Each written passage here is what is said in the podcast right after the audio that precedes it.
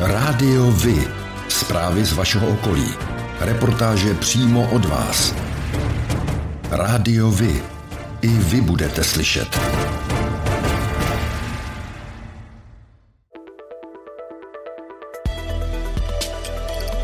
Rádio Vy. Stanice obce Dubno.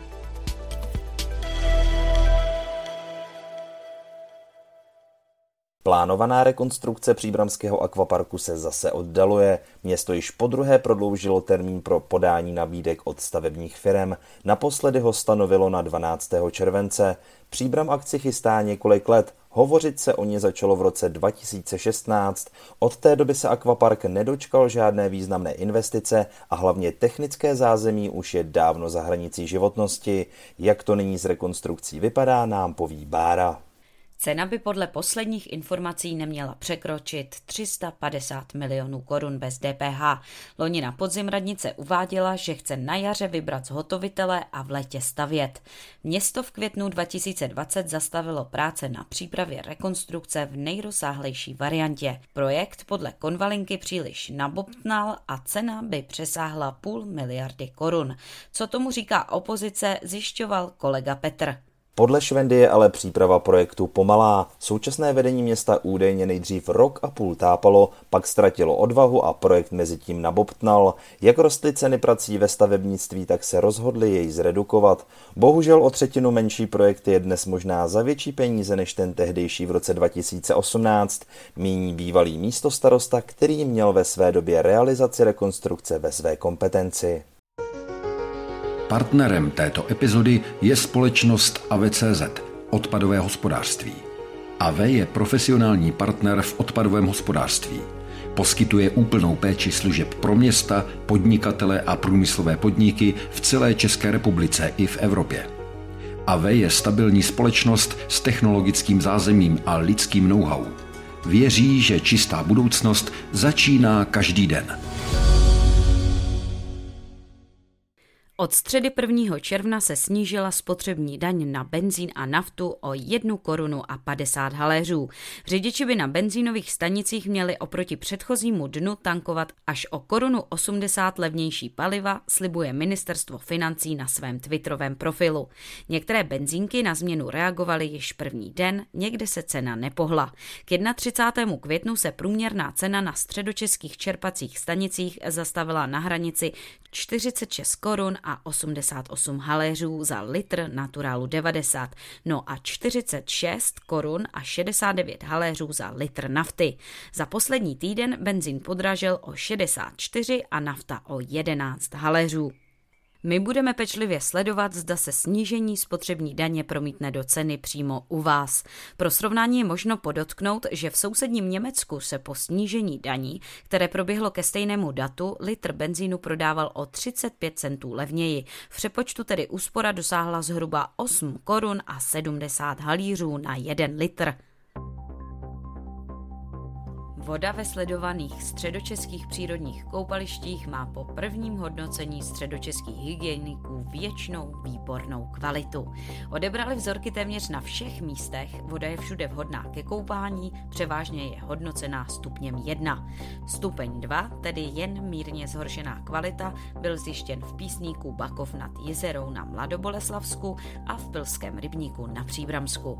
Velká část koupaliště ale zatím mimo provoz. Koupací sezona začala oficiálně v pondělí 30. května.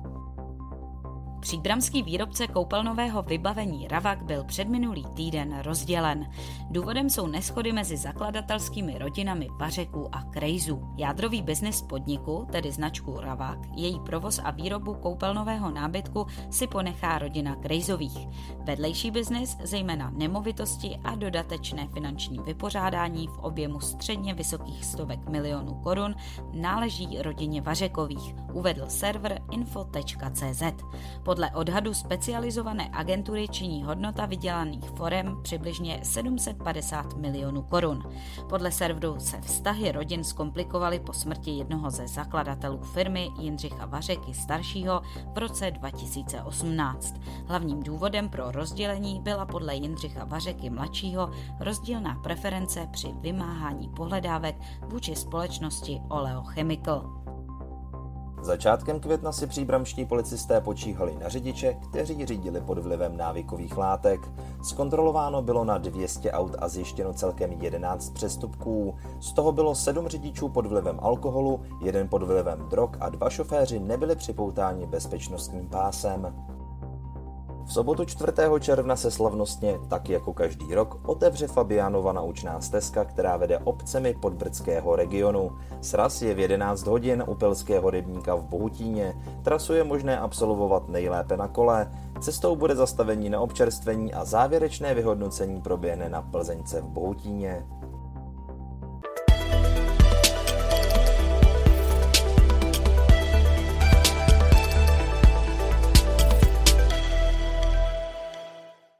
Na Orlické přehradě v pátek 27. května začal ostrý provoz modernizovaného lodního výtahu pro menší sportovní plavidla. Zařízení má za sebou rozsáhlou přestavbu, která si vyžádala 122 milionů korun. Během testovacího provozu přepravila trojnásobek lodí než ve stejném období před přestavbou. Ministr dopravy Martin Kupka k důvodům investice říká. My se snažíme odpovídat co nejlépe na eh, rostoucí zájem o rekreační plavbu, co je důležité a co se snažíme, aby eh, ta cesta opravdu byla průběžná, aby eh, bylo možné při jednom nalodění zvládnout co nejdelší úsek a stávala se tak rekreační plavba co nejatraktivnější, protože je to důležitá součást cestovního ruchu Práce začaly na podzim roku 2019. Původní železobetonovou konstrukci stavbaři vybourali a nahradili novou stavbou. Díky rekonstrukci je možné od letošní sezóny převážet delší a těžší plavidla. Nyní mohou být dlouhá až 10 metrů a mít hmotnost do 6 tun. Rádiovi? Informace z vaší radnice.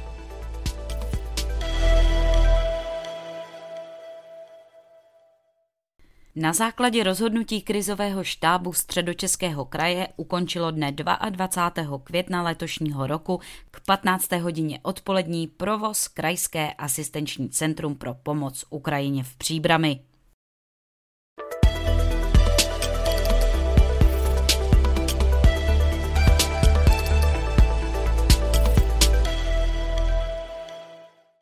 Plánovaná rekonstrukce budovy bývalých rudných dolů na náměstí Tomáše Garika Masaryka v Příbrami se komplikuje. Město chtělo začít opravu střechy, protože do památkově chráněné budovy zatéká a krytina i kovy jsou napadené dřevokaznou houbou. Připravený projekt za 12,5 milionu korun se však nelíbí památkářům a město ho musí předělat. Proč? To vysvětluje starosta Jan Konvalinka.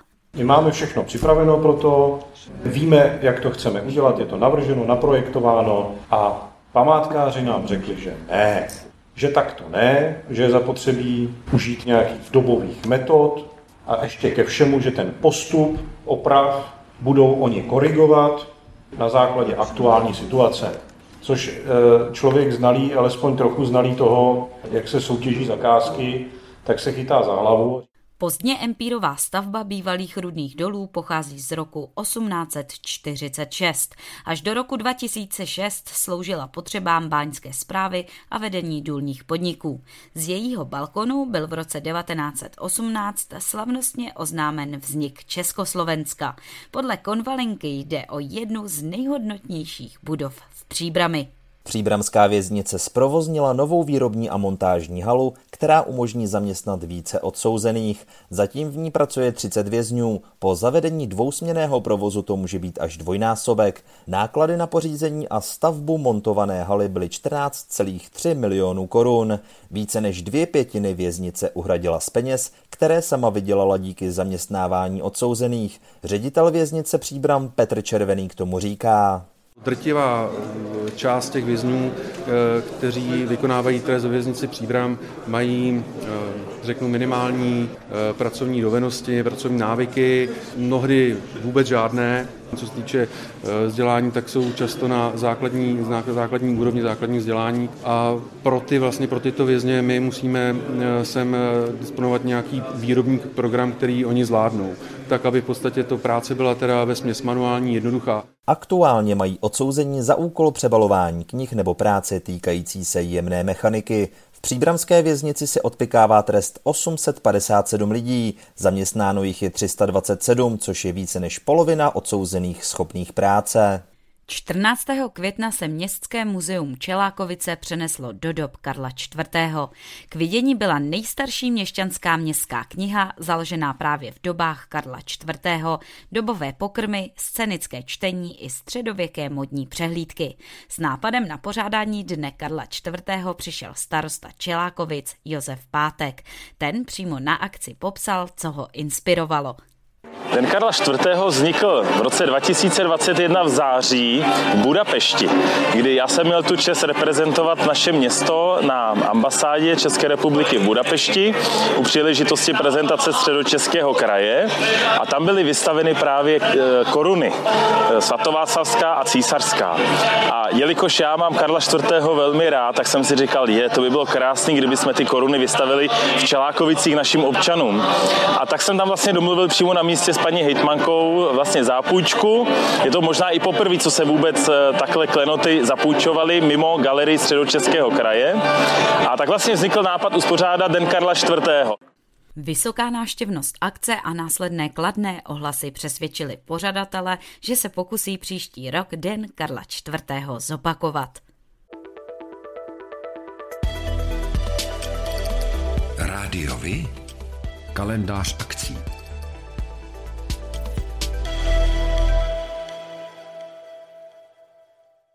Pořádáte kulturní, sportovní nebo společenské akce?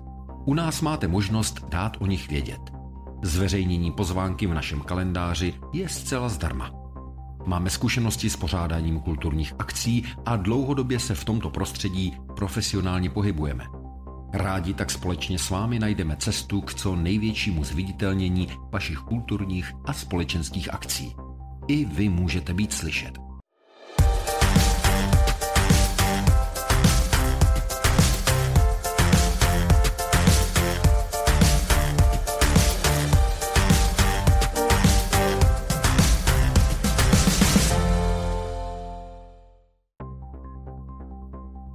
To je pro dnešek všechno. Těšíme se na slyšenou zase za týden. Děkujeme za váš zájem a věříme, že nás budete nejen poslouchat, ale že se k rádiu vy aktivně přidáte. Budeme rádi, pokud budete naše posluchače informovat o událostech, kulturních a sportovních akcích či zajímavostech z vašeho okolí. Můžete se s nimi podělit i o svoje názory. příběh spíše oselhává. Rádio Vy. I vy můžete být slyšet.